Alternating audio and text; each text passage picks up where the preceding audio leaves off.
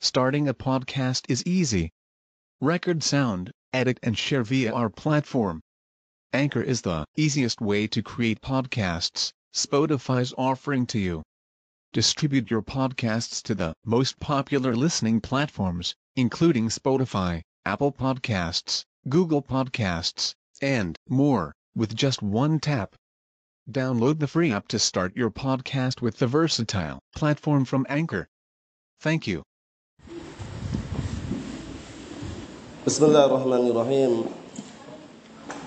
الحمد لله الذي أرسل رسوله بالهدى ودين الحق ليظهره على الدين كله وكفى بالله شهيدا. وأشهد أن لا إله إلا الله وحده لا شريك له إقرارا به وتوحيدا. وأشهد أن محمدا عبده ورسوله. صلى الله عليه وعلى آله وسلم تسليما مزيدا لا نبي بعده. إخواني في الدين أعزني وأعزكم الله وحفظكم الله جميعا وبارك الله فيكم. Setelah kita membacakan mukaddimah yang disampaikan oleh Syekh Al-Allamah Saleh Al-Fauzan Asabahullah mengenai betapa pentingnya akidah ahli sunnati wal jamaah dan juga mengenai sempurnanya agama Islam ini sehingga tidak perlu yang namanya penambahan, pengurangan, perpaduan atau yang semisalnya. Kemudian langsung kita masuki halaman yang ketujuh. Inti daripada kandungan atau isi kitab ini yaitu Mujmal Aqidatis Salafus Saleh, gambaran secara global keyakinan akidahnya para pendahulu kita yang saleh dari kalangan sahabat tabi'in wa atba'u tabi'in wa man tabi'ahum bi ihsan ila yaumiddin.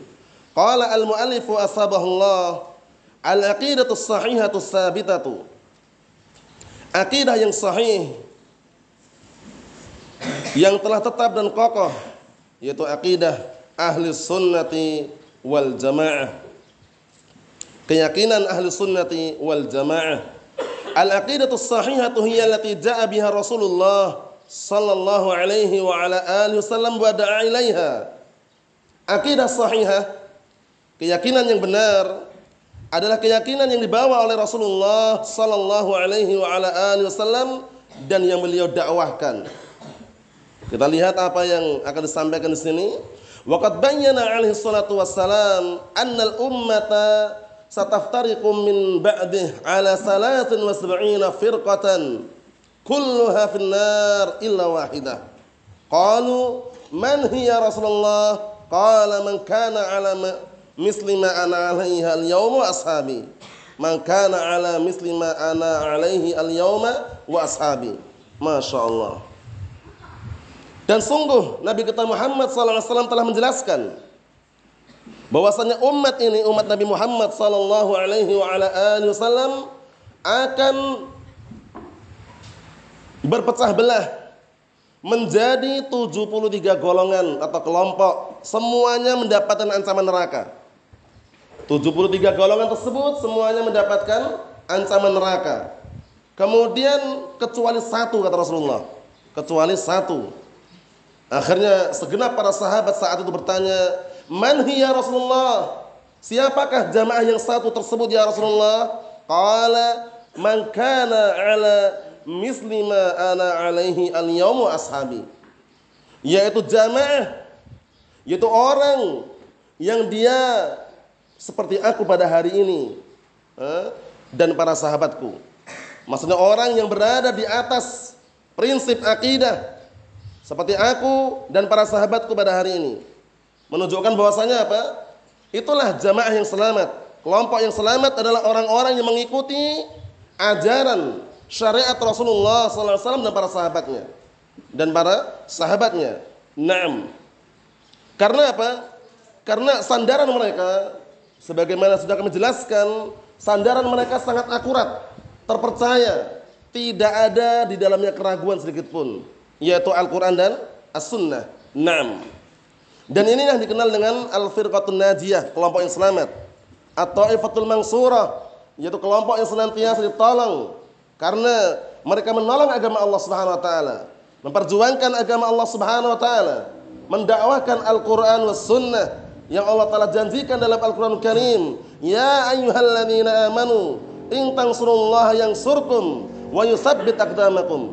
Wahai orang-orang yang beriman, jika kalian menolong agama Allah, memperjuangkan, mendakwahkan, mengajarkan, menyebarkan agama Islam, menyebarkan Al-Quran dan Sunnah. Apa kata Allah Ta'ala? Yang surkum. Niscaya Allah Ta'ala akan menolong kalian. Wa yusabbit akdamakum. Dan akan mengokohkan pendirian kalian. Jadi manhaj kita, prinsip kita, akidah kita akan senantiasa kokoh kalau kita menolong agama Allah Subhanahu wa taala. Jangan pernah eh, meninggalkan berdakwah di jalan Allah walaupun semampunya.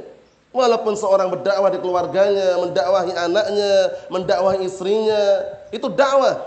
Karena berdakwah tidak harus di halayak ramai, tidak harus banyak orang. Eh, mendakwahi keluarga termasuk dakwah yang sangat besar. Ya ayyuhalladzina amanu qu anfusakum wa ahlikum nara. Wahai orang-orang yang beriman, jagalah diri-diri kalian dan keluarga kalian dari api neraka. Menunjukkan bahwasannya berdakwah di jalan Allah mendakwakan agama Allah, mendakwakan Al-Qur'an sunnah sumber pertolongan dari Allah Subhanahu wa taala. Coba lihat, para sahabat bertanya, "Man hiya Rasulullah? Siapakah?" Eh, satu yang selamat tersebut ya Rasulullah yaitu orang yang dia berada di atas prinsip ajaran akidah. Akidahku dan para sahabatku pada hari ini. Masya Allah, yaitu meniti jejaknya Rasulullah sallallahu alaihi wa ala alihi wasallam dan para sahabatnya.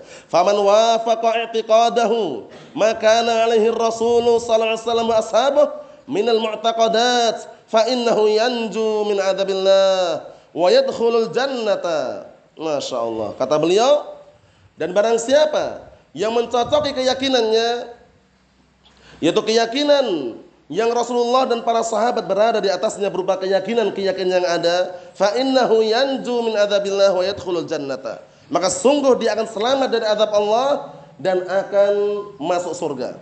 Karena apa? Mentaati Rasulullah SAW sumber apa? Sumber keselamatan. Seseorang akan dimasukkan dalam surganya. Tapi kalau orang bermaksiat, menjauhi syariatnya, tidak mau mengikuti jejaknya, maka dia enggan untuk masuk surga. Datang dalam hadis yang sahih. Dari hadisnya Abi Hurairah radhiyallahu anhu, Rasulullah sallallahu alaihi wasallam menyatakan kullu ummati yadkhuluna al-jannah illa man aba. Qila wa man ya'ba ya Rasulullah? Qala man ata'ani dakhala al-jannah wa man 'asani faqad aba. Semua umatku pada asalnya masuk surga kecuali orang yang enggan. Kemudian segenap para sahabat Kemudian segenap para sahabat bertanya, "Ya Rasulullah, siapa orang yang enggan masuk surga ya Rasulullah?" Apa kata Rasulullah sallallahu alaihi wa ala alihi wasallam? "Man ata'ani dakhalal jannah wa man 'asani faqad aba." Barang siapa yang mentaati aku, maka sungguh dia akan masuk surga dan barang siapa yang bermaksiat kepada aku kata Rasulullah, sungguh dia telah enggan masuk surga. Allahul musta'an. Ikhwani fid din azza hendaknya kita termasuk orang-orang yang mentaati Rasulullah meniti jejaknya dan jejak para sahabat, jejak para salafun saleh, baik dalam keyakinan, ucapan, amalan sehingga kita diselamatkan dari adab api neraka. Lida kata beliau, lida sumiyat al-firqatun al-multazimah bihadil aqidah wasabita 'alaiha al-firqatun najiyah. Masya Allah. Oleh sebab ini kata beliau, al-firqah kelompok yang senantiasa terus-menerus dengan akidah yang kokoh ini akidah yang senantiasa kokoh itu akidah. Yang selamat akidah. Yang berlandaskan dalil. Nah dinamakan dengan apa? Dinamakan dengan al firqatun najiyah kelompok yang selamat. Ahlu sunnati wal jamaah.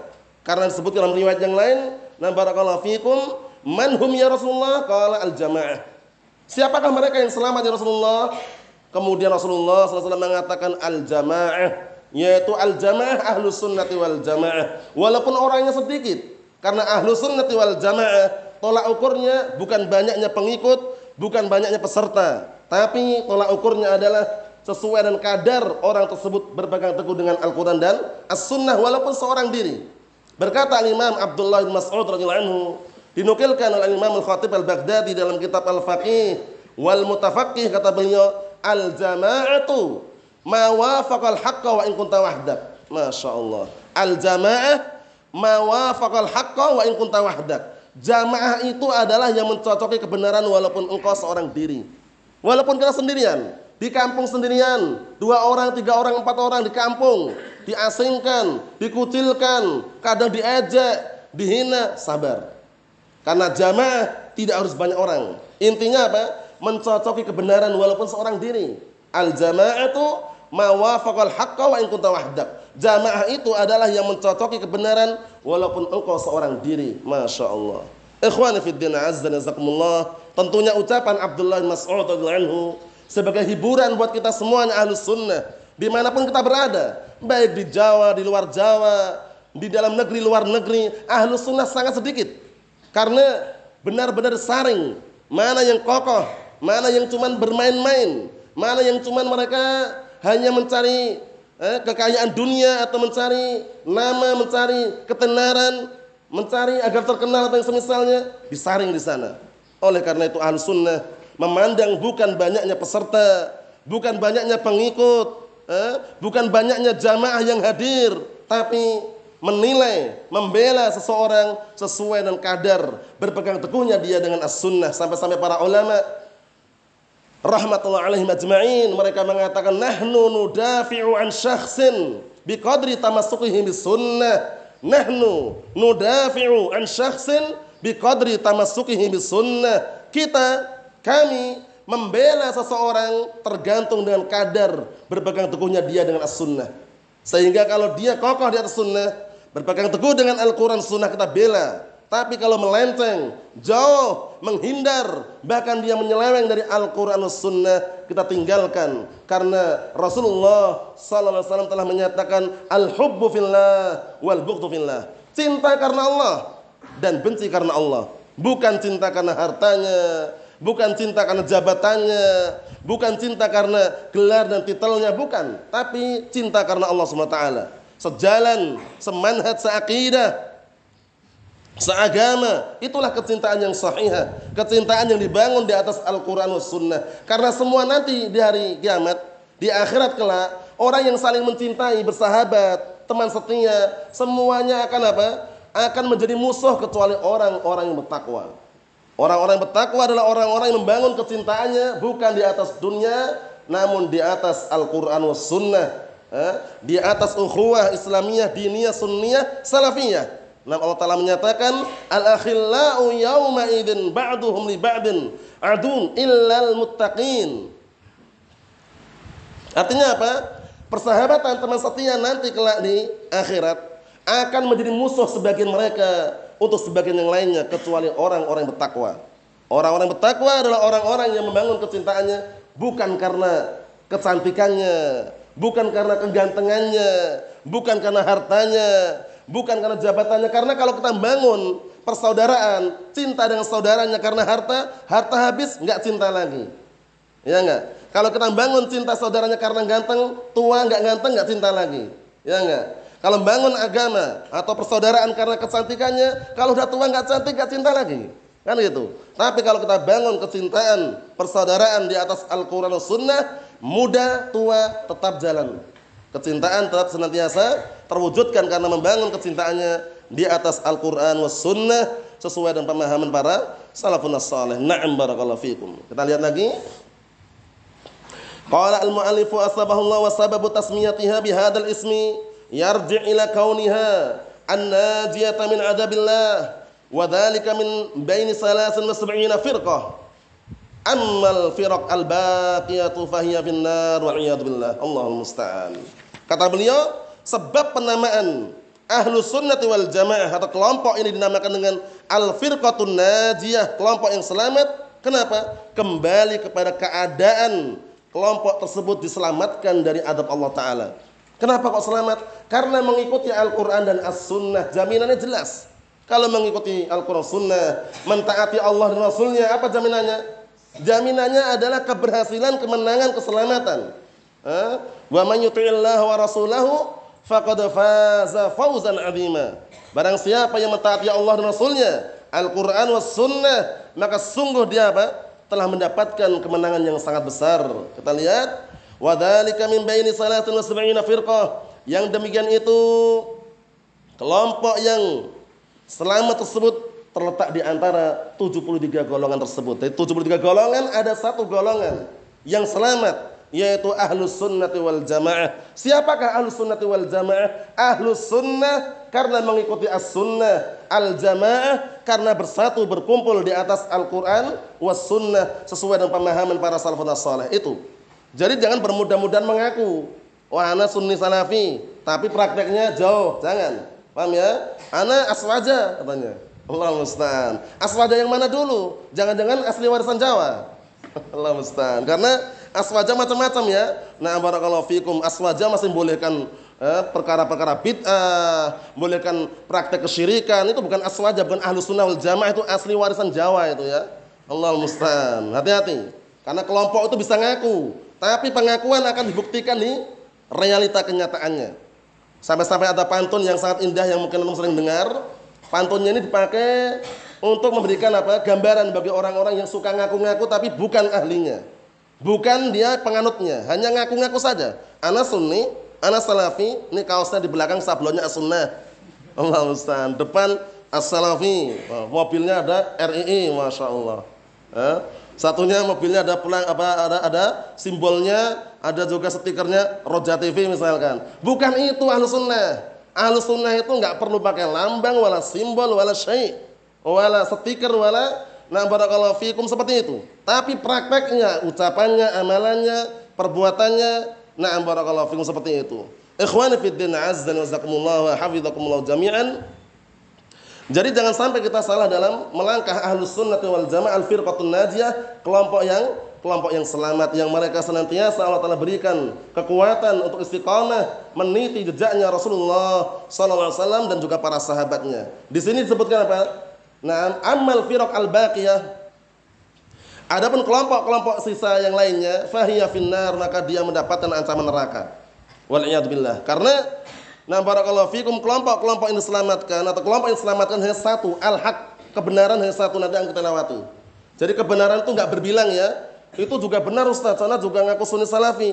Sana juga ngaku sunni salafi. Pengakuan itu tidak apa? mengubah realita. Yang kita jadikan patokan realita kenyataannya itu loh. Lihat prakteknya bagaimana. Paham ya? Mengatakan ini haram dia melakukan. Eh? Mengatakan ini nggak boleh dia juga malah eh? malah apa? Malah mengamalkannya. Jadi orang akan mencari apa? Mencari yang benar. Ini nggak benar ini. Katanya haram dia sendiri melaksanakannya. Kan gitu. Nah, pantunnya apa tadi pantunnya? Kullun yada'i waslan bilaila wa laila la tuqirru lahum bidzaka. Itu sering muncul itu ya. Nah, barakallahu fikum artinya apa? Masing-masing orang mengaku dirinya punya hubungan cinta dengan Laila. Ngaku-ngaku aja padahal Laila enggak apa? Enggak mengakuinya. Kan itu. Padahal Laila tidak mengakui apa? hubungan cinta tersebut. Maksudnya bagaimana? Setiap orang ngaku dirinya sunni salafi, anak ahlu sunnah, anak sunni, anak salafi, tapi ternyata ahlu sunnah berlepas diri dari pengakuannya karena amalannya tidak sesuai dengan apa yang diucapkan. Eh? Gambar makhluk bernyawa haram katanya. Tapi dari berdakwah nongol di video. Innalhamdulillah megang-megang jenggot itu ya. Kemudian banyak gaya intinya. Nah, barakallahu fikum. Minta-minta nggak boleh misalkan. Haram, jangan minta-minta. Ini yang ngomong ustadznya, tapi dia menggalang menggalang donasi, mencari dana. Anak nggak minta kok cuma nyodorkan kertas putih di atas apa? Ada tinta hitam di dalam kertas putih katanya. Sama saja. Hati-hati. Jadi upayakan Nah ketika mengucapkan anak sunni salafi, continue dengan ucapan tersebut. Jangan sampai seperti orang-orang al-munafikun yang mereka hanya menampakkan dohirnya, padahal batinnya sangat benci dengan ahlu sunnati wal jamaah. Allahul musta'an. Naam, kullun yada'i waslan bilaila wa laila la tuqirru lahum bidzaka. Setiap orang mengaku-ngaku dirinya punya hubungan dengan Laila, padahal Laila tidak mengakui eh, hubungan tersebut. Kenapa? Karena Nah, barakallahu fikum pengakuan-pengakuan tidaklah ada nilainya kecuali apa dibuktikan dengan perbuatan-perbuatan. Ikhwan fi azza jazakumullah. Berikutnya, idzan jika demikian al firqatun najiyatu hiya ahlus sunnati wal jamaah. Ini lihat ini. Kelompok yang selamat adalah ahlus sunnati wal jamaah. Apa itu ahlu sunnah? Orang-orang yang mengikuti as-sunnah. Apa itu al-jamaah? Yaitu orang yang bersatu. Bersatu, di, berkumpul di atas Al-Quran was sunnah. Nah, barakallahu fikum seperti itu. Naam. Kata beliau fi kulli zaman pada setiap waktu bidayatan minar rasul sallallahu alaihi wasallam wa sahabatihi wa nihayatan bi akhir hadil ummah al muhammadiyah inda qiyamis saah masyaallah. Ahlus sunnati wal jamaah di setiap waktu, setiap zaman diawali semenjak dari Rasulullah SAW dan para sahabatnya kemudian berakhir eh, berakhir pada akhir umat Nabi Muhammad SAW sampai menjelang tegaknya hari kiamat. Bukan sampai hari kiamat ya, karena ketika hari kiamat gak ada lagi orang baik. Ketika hari kiamat tegak adanya orang-orang jahat, ahlu sunnah gak ada lagi. Nah terus ke mana kira-kira? Sembunyi di mana? Tidak sembunyi. Ahlu sunnah, orang-orang yang beriman, Allah Ta'ala wafatkan dengan apa?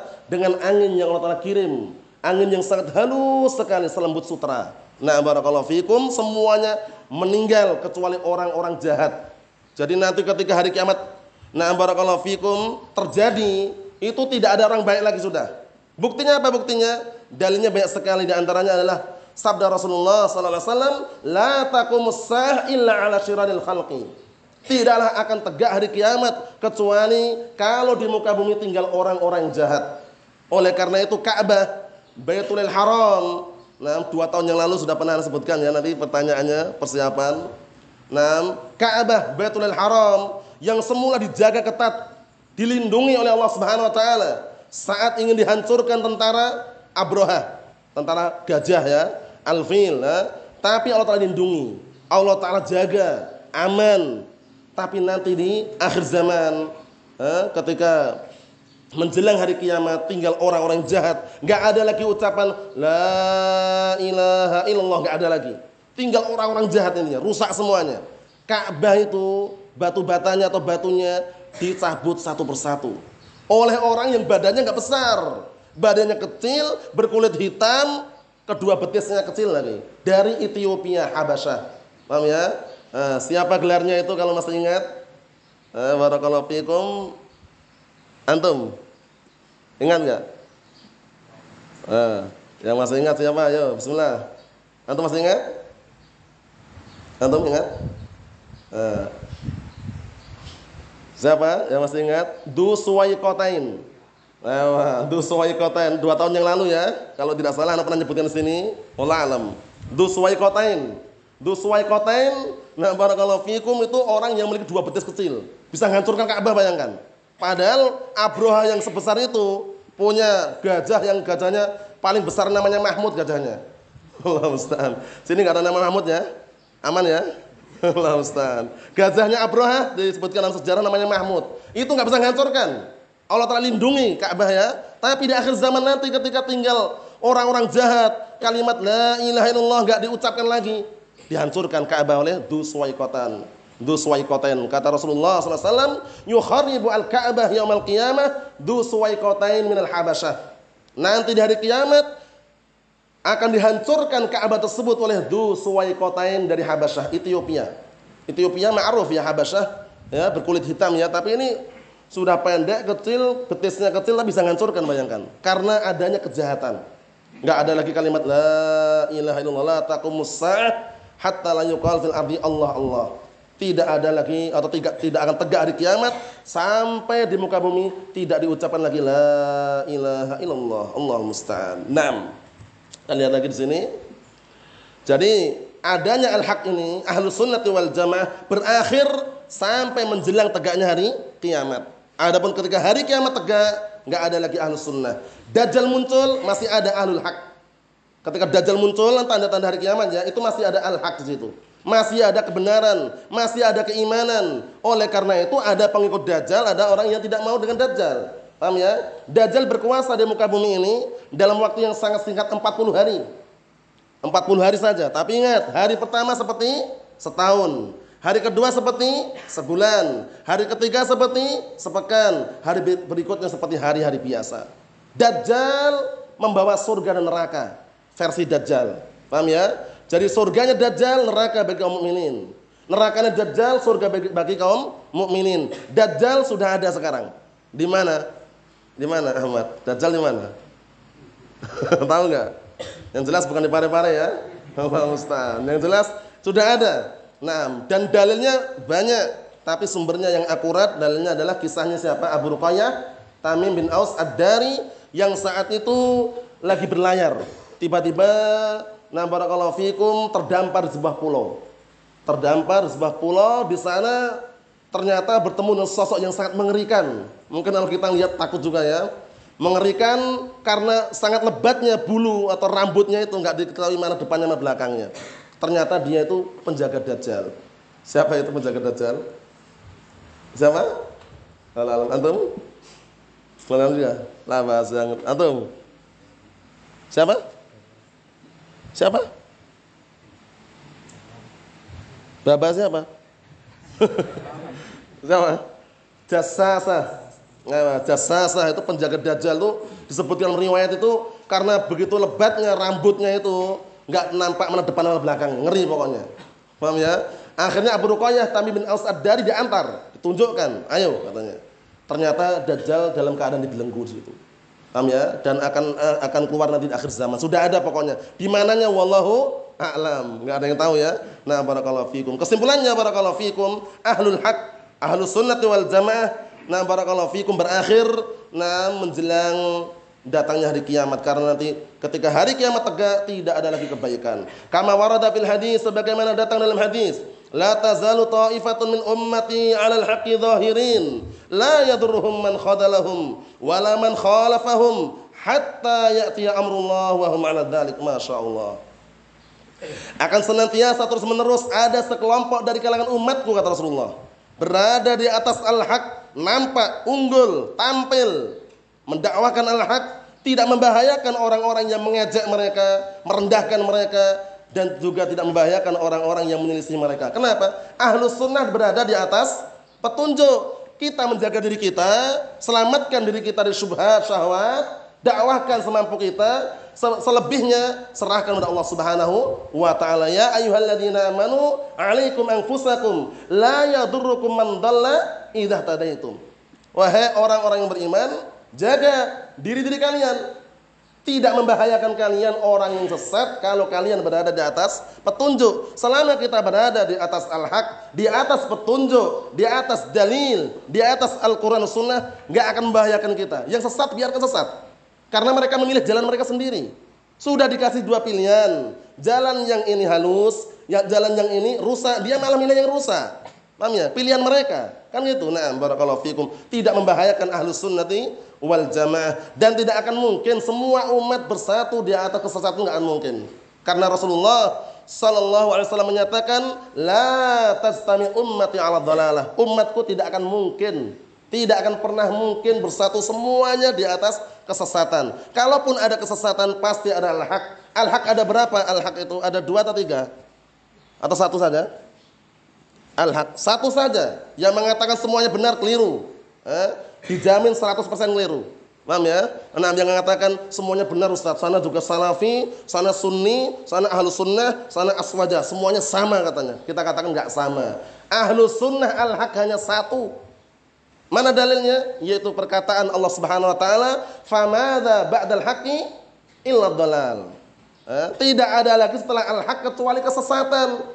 Jadi al-haq kebenaran hanya satu. Paham ya? Sisanya kesesatan, kebenaran berada di pada apa? Berada di atas dalil Al-Quran dan As-Sunnah. Ahlus Sunnah wal Jamaah. Hatta ya'ti amrullah wa dhalik. Masya Allah. Hingga datang keputusan Allah Subhanahu wa taala maksudnya tegak hari kiamat mereka tetap dalam keadaan seperti itu. Maksudnya disebut para ulama datang hari kiamat itu hatta na barakallahu fikum ila qurbi sampai mendekati hari kiamat. Sebagaimana penjelasannya kami jelaskan. Ikhwan fi din azza jazakumullah, kita ambil satu lagi. Qala al-muallif asbahullah, al-haq wahidun la yatajazza ini. Kebenaran hanya satu, tidak berbilang. Jadi kalau mengatakan sana juga benar, sana juga benar, dicek dulu, benar enggak gitu loh. Paham ya? Ahlu sunnah enggak ada yang menghalalkan gambar makhluk bernyawa kecuali yang darurat, paspor, KTP, uang, kartu identitas atau yang kita tidak bisa mengelak darinya. Selain itu haram. Berdakwah dengan televisi haram. Berdakwah menampakkan video YouTube haram. Paham ya? Nah, kenapa haram? Enggak pernah ditempuh oleh Rasulullah sallallahu alaihi wasallam dan para sahabatnya. Kalau ada yang mengatakan zaman saat itu kan belum ada televisi, Ustaz misalkan. Karena belum ada itu, sekarang zaman yang penuh dengan fitnah seperti ini, kalaupun ada, hindari. Karena apa? Metode tersebut metode yang maksiat. Rasulullah ketika berdakwah tidak pernah menyebarkan dakwah dengan cara maksiat. Paham ya? Padahal dakwahnya sampai ke seluruh dunia dakwahnya. Apakah pernah Rasulullah menempuh cara maksiat? Tidak pernah. Dakwah sunnah akan tersebar dengan seizin Allah Subhanahu wa taala tanpa menempuh cara maksiat. Paham ya? Tanpa menempuh cara maksiat. Na'amullahu musta'an. Ahlus sunnah wal jamaah sangat keras yang namanya minta-minta. Baik atas nama dakwah atau pribadi, proposal, penggalangan dana, kota amal. Eh, kota amal tahu? Eh, kota-kota yang dikelilingkan itu. Katanya nggak minta-minta katanya. Ada yang ngasih subhat seperti itu. Kalau nggak minta-minta ngapain dikasih lobang? Ya enggak? Allah musta'an. Kalau nggak minta-minta sodorkan aja kotak gitu, buntet semuanya ya, nggak ada lubangnya sama sekali, putarkan udah. Itu benar nggak minta-minta, tapi kalau ada ada lubangnya, mau minta-minta, tapi jangan cara halus. Allahul musta'an. Hati-hati. Ahlus sunnah menjaga kehormatan, menjaga harga diri karena orang yang suka minta-minta ingat ancamannya berat nanti dari kiamat. Apa ancamannya? Rasulullah SAW menyatakan dalam, dalam hadis yang sahih, la yazalun nas yang la yazalur rajulu yas'alun nas hatta ya'tiya yaumal qiyamah wa laysa fi wajhi muz'atul lahmin. Allah musta'an. La yazalur rajulu yas'alun nas hatta ya'tiya yaumal qiyamah wa laysa fi wajhihi muz'atul lahmin. Allahul musta'an. Artinya apa? Ada orang yang senantiasa minta-minta terus, minta dikasih, minta dikasih, minta terus dia. Karena kalau orang sekali minta dikasih tuman ya. Tahu tuman ya? Ketagihan kita minta lagi, minta lagi, minta lagi. Ini termasuk perkara yang nggak bisa dipungkiri ya. Kalau minta sekali dikasih, besok minta lagi. Untuk apa yang ini? Untuk pembebasan tanah katanya. Yang ini perluasan masjid katanya. Yang ini bikin air isi ulang katanya. Allah mustahil. Contohnya. Maksudnya apa? Maksudnya orang kalau terbiasa minta-minta itu padahal perkara haram itu nggak rasa dia. Padahal ancamannya berat ya. Melainkan nanti dari kiamat datang dalam keadaan tidak ada secuil daging di wajahnya. Allah mustahil. Jangan pernah minta-minta. Jangan pernah minta-minta mengharapkan pemberian manusia jangan pernah. Paham ya? Harapkan rezeki dari Allah Subhanahu wa taala. Kerja tidak masalah tapi jangan minta. Kalau mampu memberi itu yang terbaik, tapi jangan minta. Nah, barakallahu fikum. Kemudian apa yang Allah taala arahkan dalam Al-Qur'an Karim? Mengikuti para pendakwah, para dai yang mereka berdakwah karena Allah taala. Bukan karena minta-minta, bukan karena menggalang dana, bukan karena mencari gaji, bukan, tapi karena Allah Subhanahu taala. Ittabi'u man la yas'alukum ajran lahum muhtadun. Ikutilah orang yang mendakwahkan agama Allah dalam keadaan tidak minta upah kepada kalian dan mereka adalah orang-orang yang diberikan petunjuk. Kemudian juga penjelasan dari Allah Subhanahu wa taala mengenai segenap para nabi dan rasul. Eh? Wa ma as'alukum alaihi min ajrin in ajriya illa 'ala rabbil alamin. Aku tidaklah meminta upah eh, dari dakwahku kepada kalian. Enggak pernah minta upah para nabi dan rasul, melainkan upahku Rabb semesta alam yang menanggung. Masya Allah. Nabi Dawud alaihissalam, apakah pernah minta-minta? Tidak. Beliau makan dari apa? Hasil karya beliau sendiri. Hasil kerja beliau sendiri. Eh? Disebutkan dalam hadis yang sahih, "Na barakallahu fikum wa inna nabiyallah Dawud kana ya'kulu min amali yadih." Nabi Dawud alaihissalam dahulu beliau makan dari apa? Hasil kerja dia sendiri. Masya Allah. Menunjukkan bahwasanya kita harus menjaga kehormatan kita Eh, jangan sampai menghinakan kehormatan kita dengan sebab suka minta-minta. Kalau eh, belum mampu memberi jangan minta. Tapi kalau mampu memberi itu yang terbaik. Tapi ingat, memberikan, menginfakkan hartanya, mensedekahkan tanpa diminta jauh lebih ikhlas daripada ketika dia diminta. Kenapa? Karena dia nanti kalau diminta, wah nggak enak ini kalau nggak ngasih. Karena diminta selama sebulan. Tapi kalau inisiatif, masya Allah, nggak ada yang tahu, diam-diam, senyum-senyum, nyumbang masjid satu m, masya Allah. Contoh aja, maksudnya Maksudnya itu kalau orang memberi sedekah, infak tanpa dia diminta, itu ikhlas. Tumbuh dari inisiatif dia sendiri. Membaca dalil Al-Quran, As-Sunnah, dia amalkan. Tapi kalau diminta, wahana sebenarnya nggak mau ngasih, tapi kalau diminta, sungkan nggak ngasih katanya. Eh? Yang minta pun juga sama. Yang minta mengatakan, wah sebenarnya kalau bapak nggak ada nggak masalah pak, tapi kalau ada ya Kami sungkan juga Pak, tapi sungguh mengharapkan katanya. Allah, sungkan yang makna lain ya, sungguh mengharapkan ya. Allah musta'an. Hati-hati. Hati-hati ya, orang minta-minta seperti itu keadaannya. Alhamdulillah kita diselamatkan dari hal hal-hal yang tersebut. Anak-anak kita kita didik sejak dini walaupun minta-minta makanan jangan nah, minta sedikit dong jajannya jangan. Dia upayakan semuanya sudah terkondisikan karena kalau kecilannya minta makanan, minta jajan, kalau besar minta dana nanti. Allah musta'an. Hati-hati ya. Semuanya bisa diatur, cuman harus berjuang. Berjuang. Nah, kita lihat sini, kebenaran hanya satu, tidak berbilang. Naam, ta'addadat ta'addadat al-firaq wa ta'addad an-nihal wal madahib wa ta'addadat al-aqwal wa hadha dinu Rasulullah SAW. Masya Allah. Kata beliau, iya. Kelompok-kelompok banyak. Madhab-madhab aliran-aliran banyak. Berbilang Ucapan-ucapan juga banyak, berbilang. Maksudnya apa? Lebih dari satu. Dan inilah agama Rasulullah SAW. Maksudnya agama yang mana? Al-Haq hanya satu saja. Hanya satu kita lihat. Qala Jalla wa ala. Allah Ta'ala menyatakan wa anna hada sirati mustaqiman fattabi'uh wa la tattabi'us subul fatafarraqa bikum an sabilih dzalikum wasaqum bihi la'allakum tattaqun artinya dan sesungguhnya ini adalah jalanku yang lurus ikutilah jalan lurus ikutilah Wala tatabi'us subul dan jangan kalian mengikuti jalan-jalan yang bercabang. Ada jalan gang kanan, gang kiri, jangan. Ikuti yang lurus. Fatafarraqa bikum an Yang mana kalau kalian mengikuti jalan yang bercabang, niscaya akan bercerai-berai dari jalan yang lurus. Dzalikum wasaqum bihi la'allakum tattaqun. Itulah yang diwasiatkan kepada kalian agar kalian menjadi insan yang bertakwa. Wasiratullah dan jalan Allah huwallazi ba'atsallahu bihi rasulah sallallahu alaihi wasallam wa sara alaihi sahabatuhu al-kiram. Masyaallah. Jalan Allah adalah jalan yang Allah telah utus dengannya Rasulullah SAW. Adalah jalan dan juga apa? Jalan Allah adalah jalan yang para sahabat yang mulia menempuh di atasnya. Eh? Jalan Al-Quran, Sunnah, jalan Al-Haq wal qurun al mufaddalah ini. Dan juga jalannya tiga generasi yang diberikan keutamaan. Siapa itu? Tiga generasi yang diberikan keutamaan. Generasi siapa? Siapa? Nama? Santai aja, santai aja. Eh, santai aja. Puasa kita. Sama, antum? Generasi pertama siapa? Sahabat. Kedua? Tabiin. Ketiga? Siapa? Eh, tabi'ut tabi'in. Ini namanya al-qurun.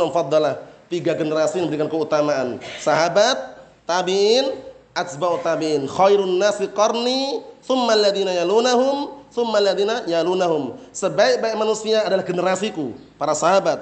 Kemudian setelah mereka itu para tabi'in. Kemudian setelah mereka itu para atsba'u tabi'in. Na'am barakallahu fikum. Kita lihat lagi.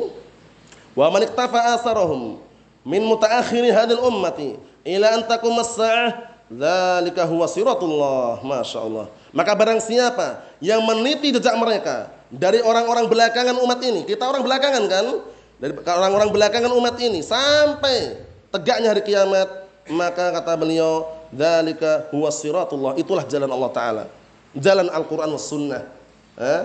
jalan yang sahih jalan yang lurus di dalam berpegang teguh dengan Al-Quran Sunnah butuh kesabaran. Ahlu Sunnah itu paling berat untuk bersabar. Karena hampir semuanya yang ada dalilnya pengharaman kita harus menghindar. Ini haram, ini nggak boleh, ini bid'ah, ini syirik, tinggalkan. Berat memang, tapi itulah jalan menuju surga. Nggak ada jalan menuju surga semudah yang kita bayangkan. Mencari ilmu aja harus menempuh kan itu. Harus berjalan menempuh, menunjukkan bahwasannya jalan menuju surga harus ada perjuangan, pengorbanan di situ.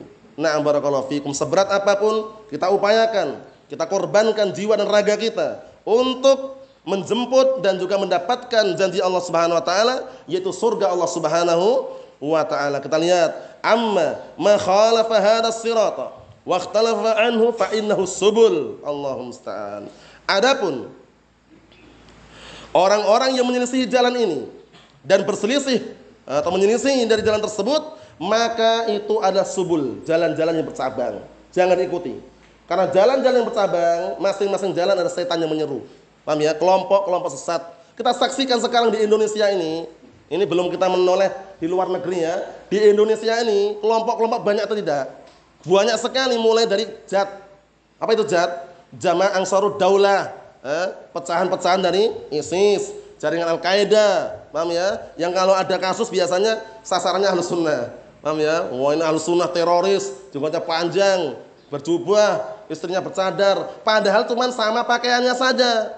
Jadi sama pakaian itu jangan langsung difonis. Paham ya? Antum saksikan aparat negara, eh, polisi, tentara, pakainya sama semuanya. Tapi apakah semuanya baik? Ada yang baik, ada yang tidak.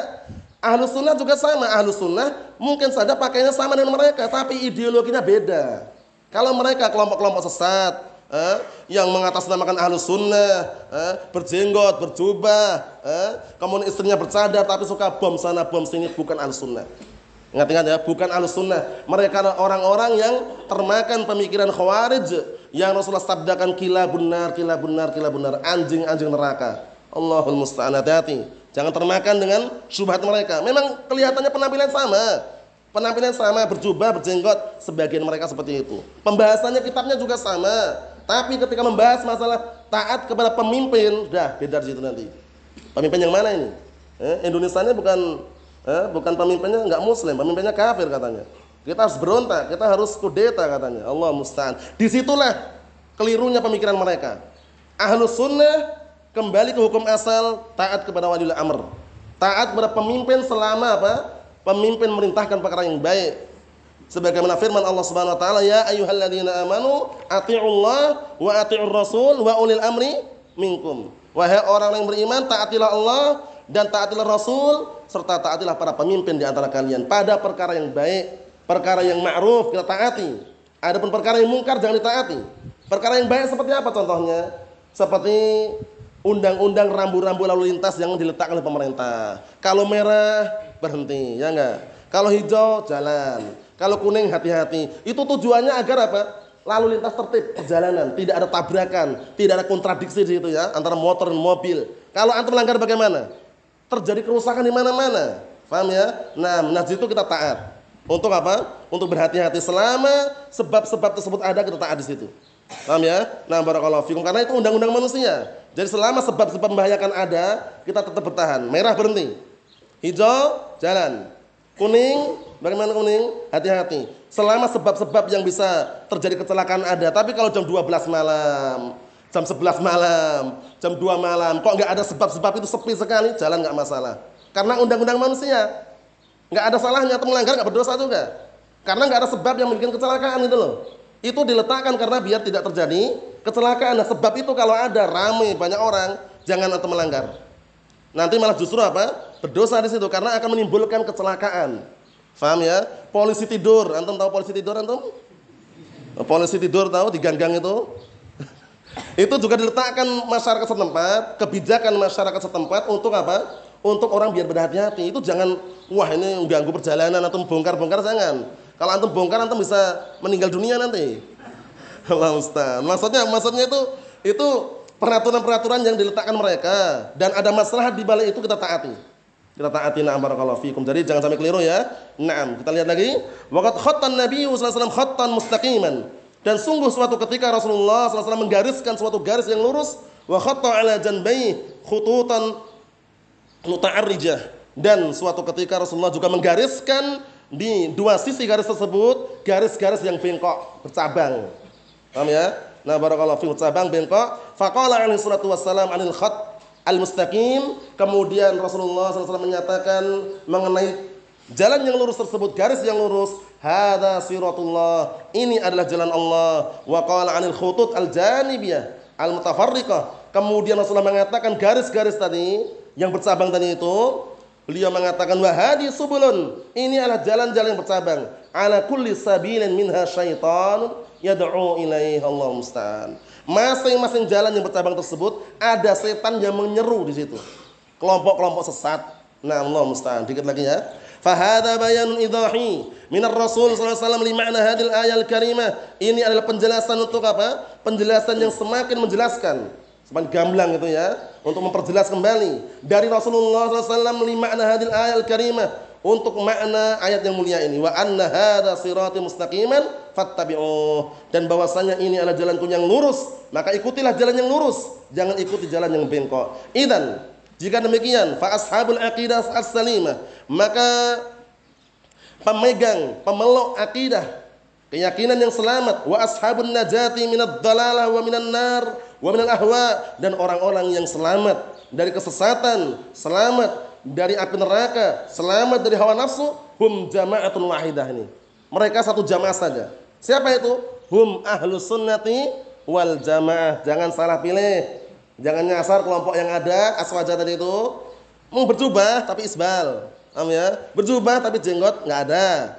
Eh, sebagian mereka berjubah tapi masih apa? Bermaksiat.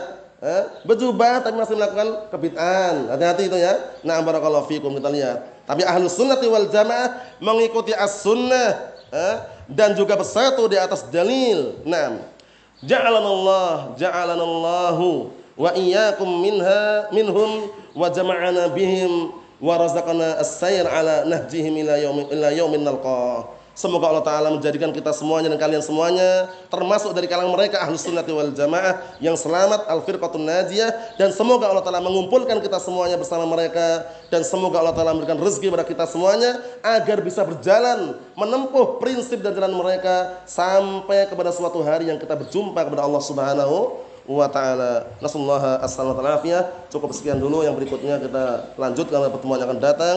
Nasallahu an yuwaffiqana wa iyyakum lima yuhibbuhu wa yardahu. Alhamdulillahirabbil alamin.